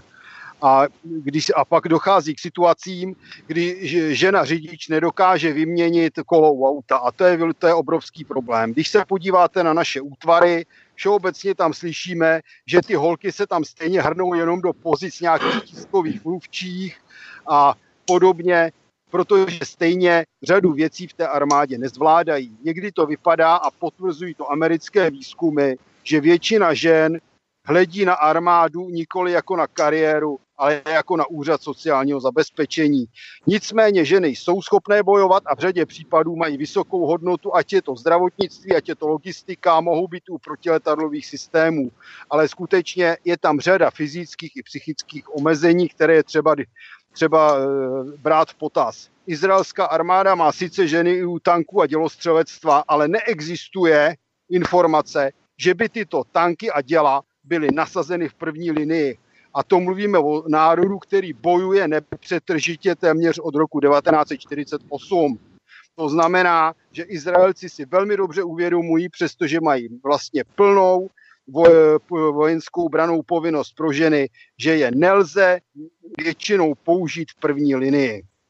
Potvrzují to i zkušenosti amerických vojáků z Iráku a Afganistánu, kde jednoznačně tvrdí zkušenosti, které se dnes samozřejmě zamlčují, aby jsme nepobouřili feministky, že když došlo k boji, tak většina bojovnice sesypala psychicky a vojáci místo, aby bojovali s nepřítelem, se museli ještě starat o svoje spolubojovnice. Toť všem. K tým ženám e, existují pilotky stíhacích lietadiel a je to skôr dané parametrami, ktoré ten človek musí splňať, pretože ten pilot väčšinou nerobí podvesy, nezavešuje bomby ani nemení motor, ale sú niektoré také špecifika, že by tou stíhacou pilotkou mohla byť, ale musela by mať na to fyzické aj psychické sily a na to sú dostatočné testy, ktoré si myslím, že existujú, takže preto v niektorých armádách aj v Spojených štátoch sú ženy, ale sú v totálnej minorite. Je to čo, sa tak? Týka základ, čo sa týka základnej vojenskej služby, informáciu od mladých generácií alebo mladších generácií, mám takú, že by ich to aj celkom zaujímalo, ale musela by sa k tomu vytvoriť legislatíva, o ktorej Martin hovoril, ktorá neexistuje, napríklad preplácanie mzdy. Otázka toho je diskutabilná, či by stačili tri týždne každý rok na nejaké cvičenie, alebo nestačili, respektíve bola, bol by, bola by to forma aktívnych záloh, to znamená, mohol by byť vycvičený na nejaké pechotné zbranie, pohyb po boisku a tak ďalej, ale určite by to nebol tankista potom je druhý názor taký, že by tá vojenská služba bola primeraná napríklad pol roka, 3 mesiace až pol roka, kde by sa už ten človek vedel vycvičiť na nejakú technickú úroveň e, aj s ťažšími zbraňami. Takže, ale je tam zase ten legislatívny problém, aby človek neprišiel o zamestnanie, ale záujem u tých mladších generácií by aj celkom bol. Ale nesmelo by to skončiť tým, že e, fungovala šikana, ako kedysi práve u tých základákov, ktorí si tam liečili nějaké svoje ego. Já bych doplnil s dovolením ještě malý detail. E, pokud by se dělali nějaké pionýrské tábory ze samopálky, tak je to k ničemu z jednoduchého důvodu. Voják je specializovaná činnost, kromě toho tedy, že je to poslání ale na každou specializovanou činnost musíte mít určitou dobu výcviku. A není to jenom eh, na, na obsluhy radiolokátoru nebo osádky tanků. Protože i v případě pěší jednotky existuje taková věc jako secvičenost, organizace, psychika. A to se nedá dát dohromady za týden, dva ani tři. Ty lidé spolu musí skutečně dlouhodobě žít, dlouhodobě cvičit, musí se znát a musí vědět co a jak. A to se nedá nacvičit za pár týdnů. Za pár týdnů si mohou hrát na vojáky, ale v zásadě si budou tak možná umět oblec maskáče Kanady, ráno se umít jo, a možná vystřelit někde tři rány a trefit barák. Ale pokud chceme mít z nich vojáky, bojeschopné vojáky, tak se to nedá udělat v nějakých pionýrských táborech. Martin, aká je minimálna doba podľa teba, za ktorú sa dá takáto partia zohrať na, boj, na, na cvičisku? Čiže pol roka. Jo, protože stačí se podívat na úroveň záloh první a druhé světové válce, když byli postaveni branci, tak většina z nich byla pobytá, pokud se dostali na bojiště, průběhu prvních dvou týdnů a furt zůstávali ti veteráni z praxí a ty mladí furt byli pobyti. Totež ty přece znáš od letectva, že většina pilotů, kteří jsou sestřeleni, jsou nováčci, kteří jsou v prvním nebo druhém střetu. Ano, trvá to. Trvá nějakých 500 až 700 hodin, kým si ten člověk zvykne na lietadlo tak, že ho vníma jako svoje tělo. To jsou dva roky výcviku. Minimálně. U letectva viac. No, říkám minimálně, no. protože máš dneska, že jo, když jsme na tom dobře 200 hodin nalítaných za rok. To je super nálet. Hmm? Už 100 hodin se považuje za super nálet. Dneska. Ale normálně ano. odborníci říkají, že by měl pilot, aby byl k něčemu nalétat minimálně 200-250 hodin ročně. To znamená každý den do vzduchu. Pán Wagner, váš názor na povinnú základnú službu a dĺžku vojenského výcviku je jaký? Tady se asi nebudeme lišit. Samozřejmě v řádu týdnu je to málo. Samozřejmě souhlasím s těmi několika měsíci. A jenom chci podotknout, jak to zaznělo, že eh, ženy, tam, tam se taky neliším, samozřejmě jsou určité profese, ale jak to zaznělo, že ženy armádu vidí jako úřad sociálního zabezpečení, tak tomu chci jenom podotknout, že je i spousta mužů, kteří armádu považují za úřad sociálního zabezpečení. A nemluvím jenom o české armádě, ale chtěl bych říct jednu věc, eh, pokud by začala, začali nějaký ten výcvikový systém, eh, zase je tu otázka, všimněte si, to už nezačíná jenom dejme tomu 18 letech věku, ale když se teď podíváte do společnosti, pokud by začal tento systém, eh, tak bude vůbec problém zahájit nějaký výcvik, protože dnešní mládež nezvládne spoustu věcí a to hovořím o tělesné přípravě a o psychické přípravě.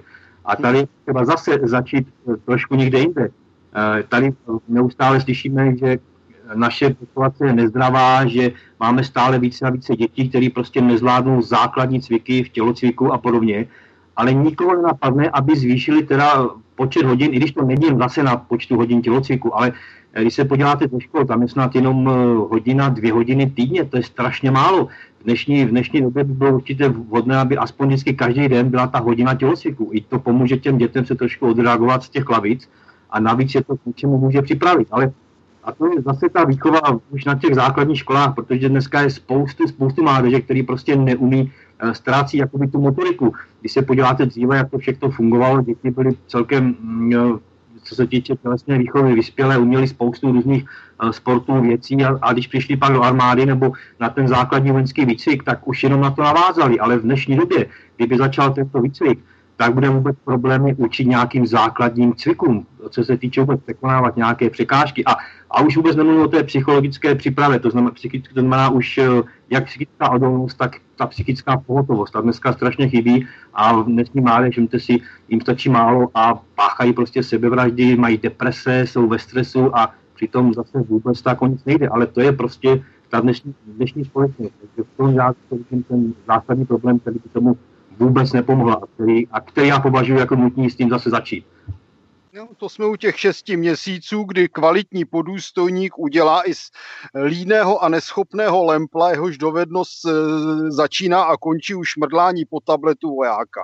Ale musí mít ten podůstojník takovou pravomoc, aby ten lempl si nešel stěžovat, že mu ten podůstojník hrubě vynadal, nakopal ho do zadku nebo ho donutil desetkrát oběhnout stadion.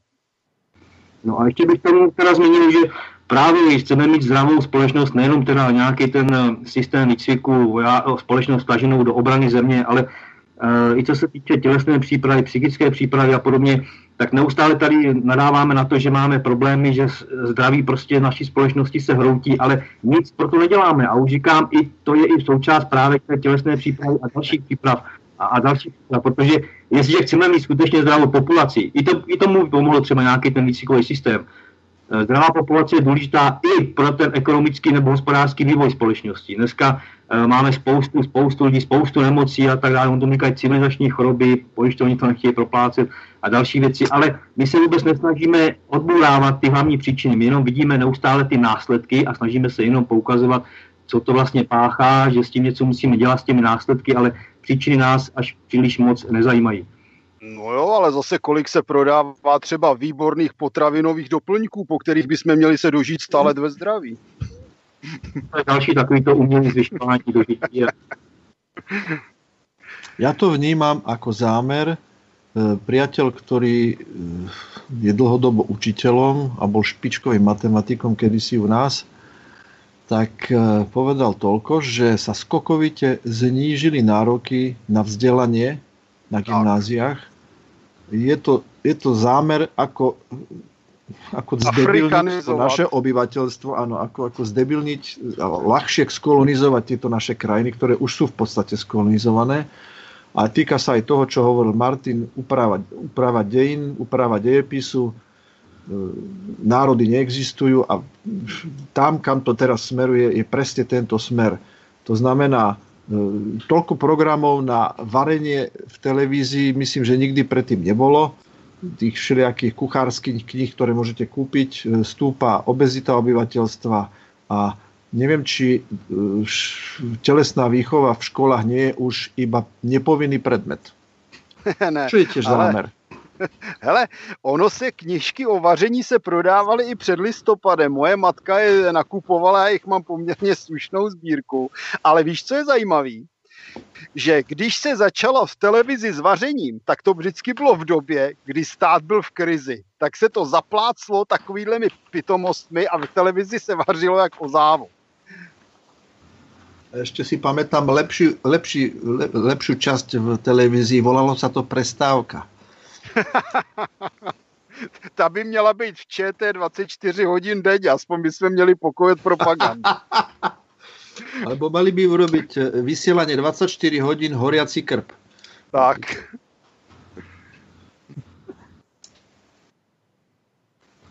No len eh, tu vystáva ešte jeden pomerne eh, zásadný a základný problém. Okrem eh, toho, eh, keď eh, si zoberieme napríklad eh, to obdobie pred rokom 89, tak eh, vtedy študenti stredných škôl a dokonca aj druhého stupňa základných škôl, tak hrnuli sa na úpolové športy. Judo, karate, taekwondo, aikido. Fakt. A teraz a moja sestra trénuje e, deti v Poltári karate. Tam sa jej prihlási nejakých e, 20 detí z niekoľkých škôl, podotýkam.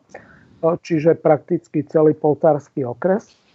A keď e, končí niekedy v júni, tak tých detí má 6-7. A toto je základný problém.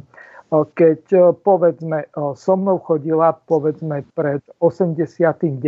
na karate, tak e, keď sa otvoril klub, tak nás tam bolo v šiestich hradoch cez celú telocvičňu. Viac ako 100. Teraz e, je obrovský problém a ešte ďalšia vec. Úroveň napríklad týchto bojových športov tak to poklesla, že oni, aby vôbec tie deti alebo mládežníkov neodradili, tak zaviedli 9. Q. To znamená, to e, nikde vo svete nie je, to je slovenská rarita. Z toho dôvodu, že oni už e, vôbec, že sa vedia do toho bojového postoja postaviť a že nejako vedia sa prejsť po tej telocvični a tak ďalej, tak už e, za to dostanú e, nejaké ocenenie, e, aspoň v zmysle nejakého, no to nie je ani fikcia, to je reálny stav, že dostanú nejaký pás, aby ich to neodradilo tak. Keby sa stalo napríklad to, že dva razy ho vyrazí ten skúšobný komisár z paskovania po sebe, tak e, to zaplače a e, zatne sa a už prestane chodiť. Miro, dneska, dneska sa prechádza na video judo. Nie je to namáhavé a nemôžeš sa zraniť. A ovládli svet mladých v rôzne bojové programy, ktoré si môžete kúpiť a hrať. Nie je to namáhavé, neunavíte sa pri tom a môžete rozsekať, napadrť niekoho a vám sa v podstate nič nestane aj, a ani máte tam nespotí. nekonečné množstvo životov. Takže títo ľudia budú radšej hrať fotbal na obrazovke, hokej na obrazovke.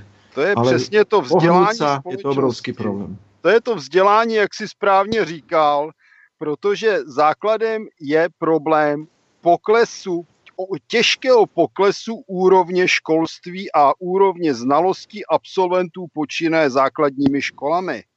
Krásně je to popsáno v německé knize Přání otce myšlenky. Tam už jsou napřed a oni se dneska dostali pomalu do stavu čínské kulturní revoluce, kdy absolvent střední školy s maturitou toho zná tolik jako před 20 lety absolvent základní školy a vysokoškoláci někteří, zvláště z takových těch placených oborů humanistických, že, z kterých jsou pak ti neziskovkáři, no, tak tito vysokoškoláci mají s bídou znalostí maturanta mnohdy ani to ne. A vzniká nám tady generace v podstatě prakticky nepoužitelných lidí a kteří se vlastně brzy, jestli bude tento trend pokračovat, příliš nebudou lišit ani od těch afrických migrantů. Já bych No, jenom televízia, ano, pardon. Jenom to je kvůli tomu sportování. Dříve zase bylo méně oddílů, dneska těch oddílů sportovních, sportovních klubů je spousta, ale je to hlavně spojeno s penězi. A dříve pokud byli trenéři, tak prakticky to bylo vlastně zájmová činnost mimo práci, ale dneska už je to i vydělečná činnost. A je to hodně napojeno na peníze a samozřejmě, kde se dřív platilo i třeba, jak tady mluvíte, na nějakých těch technických zkouškách 20 korun, dneska se platí dvě stovky a více, 500 na ty vyšší technické stupně, tak eh, dneska samozřejmě je spousta klubů, eh, spousta tady těch různých stylů, ať už jenom třeba v karate, je tady i dokonce více těch eh, na národní úrovni asociací a v tom já vidím taky tento problém. A hlavně peníze, které by měl stát dávat na tu veřejnou, na to veřejné sportování, tak samozřejmě chybí. No, chybí, ale spíše to je do vrcholového sportu a potom do určitých oddílů. A tím pádem ostatní, ta velká část společnosti je o to odříznutá a pak si samozřejmě rodiče rozmýšlejí, že kam koho dát, kde to stojí méně a, a, a vůbec eh, ani rodiče dneska zase to už zase zabíháme do dalších do dalších věcí nemají čas ani tak nějak to dítě podporovat, protože se sami snaží někde vydělávat, že jo. Eh, mají někdy dvě, tři práce, chodí někam na brigádu, takže dítě je vlastně tak nějak samo, ať se rozhodne, samo zváží a už chodí, nechodí, má to peníze, nemá. Takže v tomhle tomu zase jsme prostě konzumní společností a ten, ten sport je dneska spíše preferován hlavně na, vrchol, na vrcholové úrovni. Dneska rodiče, pokud někam dají dítě nebo někteří se snaží, aby teda něčím byl, stal se nějaký vrcholový sportovec a tak dále, snaží se ho tam někam dotlačit, ale zase už eh, trošku, trošku nepochopí, že každý dítě má samozřejmě vlohy na něco jiného. A to už jsem trošku odběh, ale je to s tím souvisí. Konzumní společnost, eh, dneska je to prostě o penězích ten sport, dříve to tak úplně nebylo, takže hlavní jsou dneska peníze, potom teprve možná to, že někdo něco dokáže nějaký výkon. No, nám tady Martin... chybí z hlediska branosti e, totiž to základní, ten svazarm. Protože to ten připravoval, já jsem to tušil, ten připravoval mládež v podstatě od dětských let na řadu specializací. Vemte si, kolik kluků si tam zadarmo udělali řidičák na nákladák a ještě někteří dneska jsou řidiči díky tomu, že si udělali zadarmo řidičák ve Svazarmu. Já jsem si tam udělal řidičák, naučil jsem se střílet, naučil jsem se skákat na padáku. Nestálo mě to ani korunu, protože to všechno platil stát, protože stát měl organizovanou přípravu obyvatelstva na válku, měl civilní obranu, měl svazarm, a toto všechno nám dneska chybí a všechno to bylo postavené v podstatě na národním československém základě. A to všechno se zlikvidovalo a postavte dneska svazarm na multikulturalismu ódě na radost.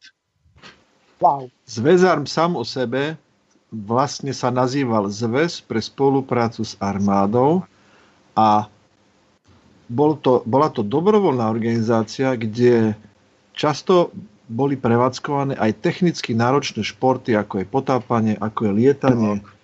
A normálne človek nemal šancu, bežný človek, si zalietať. Ja si spomínam, že do toho zväzarmu chodili tí, ktorí o to naozaj záujem mali.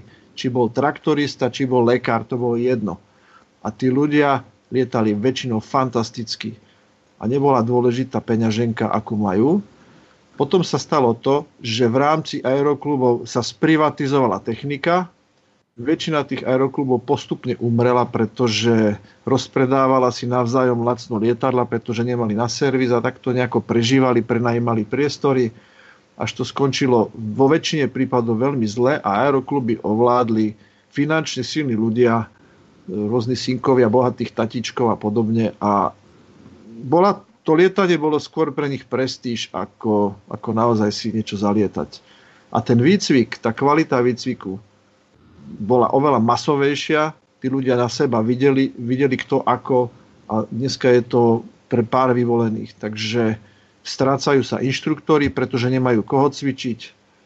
Je to všetko za také peniaze, ktoré si normálny človek veľmi ťažko môže dovoliť. Snáď to vetroňové lietanie ešte. Ještě bych zmínil ten Spazar, pokud je teda o něm řeč, ano, to byla zajímavá věc ale tam byla právě i ta výhoda toho svazarmu, pokud to spojíme s tou vojenskou základní službou nebo s jakýmkoliv vojenským výcvikem, tak ta výhoda byla v tom, že už ta mládež v tom se vlastně připravovala na určitou nebo mohla být potom vybrána do určitých vojenských odborností. A to byla ta výhoda, že právě na základě toho, že už se nemuseli tím zdržovat potom v rámci vojenského výcviku vůbec si na něco připravovat, kdo se na co hodí, ale už i v rámci toho svazarmu ty ta mládež se jakoby tříbila, rozdělovala a už i podle toho byli potom i zařazováni do těch vojenských odborností. A dokonce někteří samozřejmě po vojenské základní službě i tady tyto schopnosti nebo to, co se naučili, jak ve Svazarmu, pak i dál v základní vojenské službě, tak využívali a zůstávali u různých složek, ať vojenských, policejních nebo i hasičských a podobně. Je to presne tak, pretože kto bol potápač, tak sa snažil dostať potápačom a nie k nejakým tzv. bigošom, to znamená pešiakom pobehujúcim po boisku. A mal o to jednoduchšiu úlohu, že ho mohli do takejto funkcie zaradiť, ale spomínam si na rôznych eh, sarkastických generálov, ktorí robili presne naopak. Si potápač, no tak budeš tankista, alebo budeš vodič nejakého auta. Naopak, z nejakého obyčajného človeka za každú cenu chceli urobiť potápača, ale verím tomu, že to bolo v minorite. Ale tomu tankištovi, keď sa zatopil tank, tak mu potápacký výcvik bol veľmi vhodný. Áno, áno.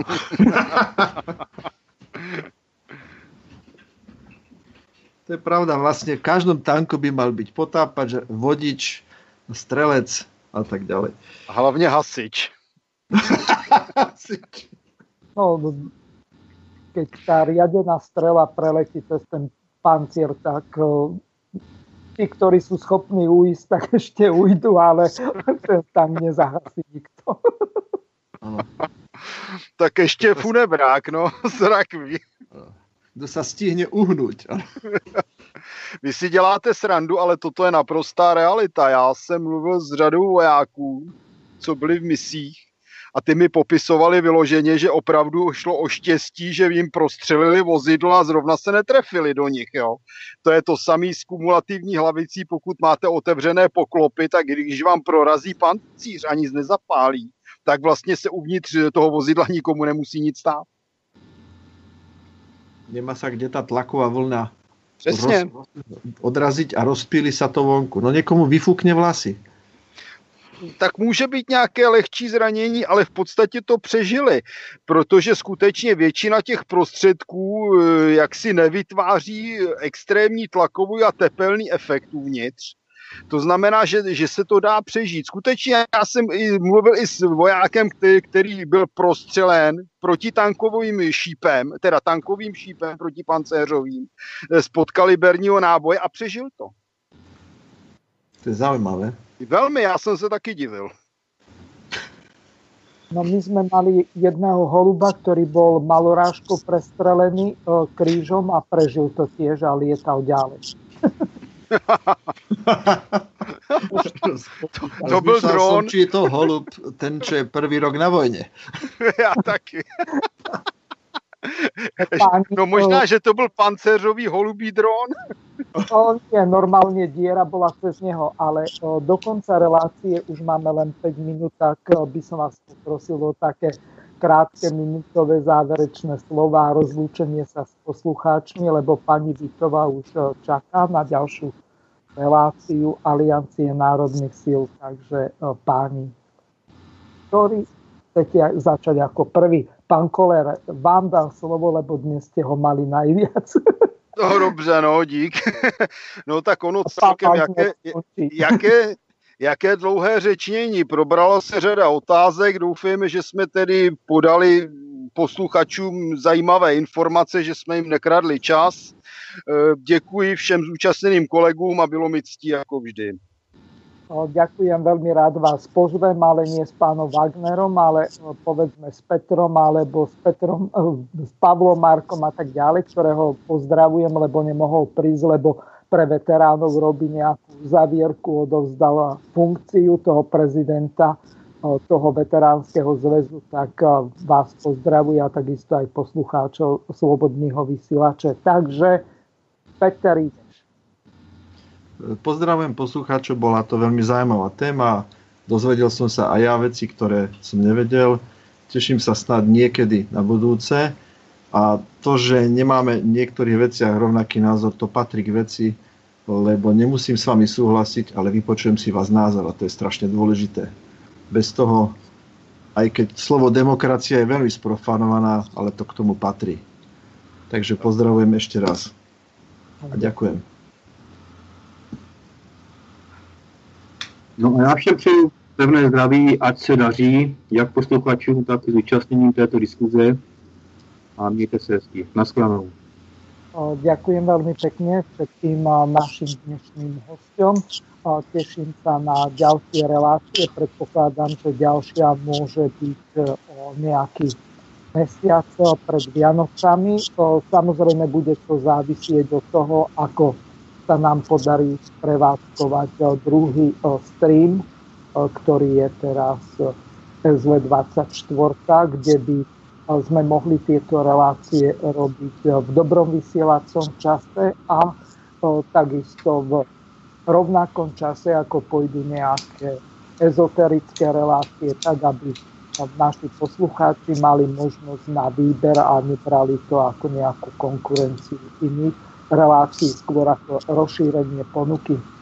Teraz by som odovzdal slovo Jirkovi, aby uzavrel túto reláciu, lebo to je v podstate z jeho štúdia relácia organizovaná, riadená, vysielaná, takže Jirko, nech sa páči, má slovo. Takže to byli hosté ve velice zajímavém pořadu, který vypadá, že bude pravidelný. Sledujte program, oba programy Svobodného vysílače CS a i já jsem se dnes dozvěděl, zvláště ohledně těch 3D tiskáren, co jsem viděl na internetu, že to realita je trochu jiná, takže děkuji samozřejmě za informace a upřesnění, právě proto jsem to i hodil do éteru. Takže se mějte všichni fajn, poslouchejte dál a zatím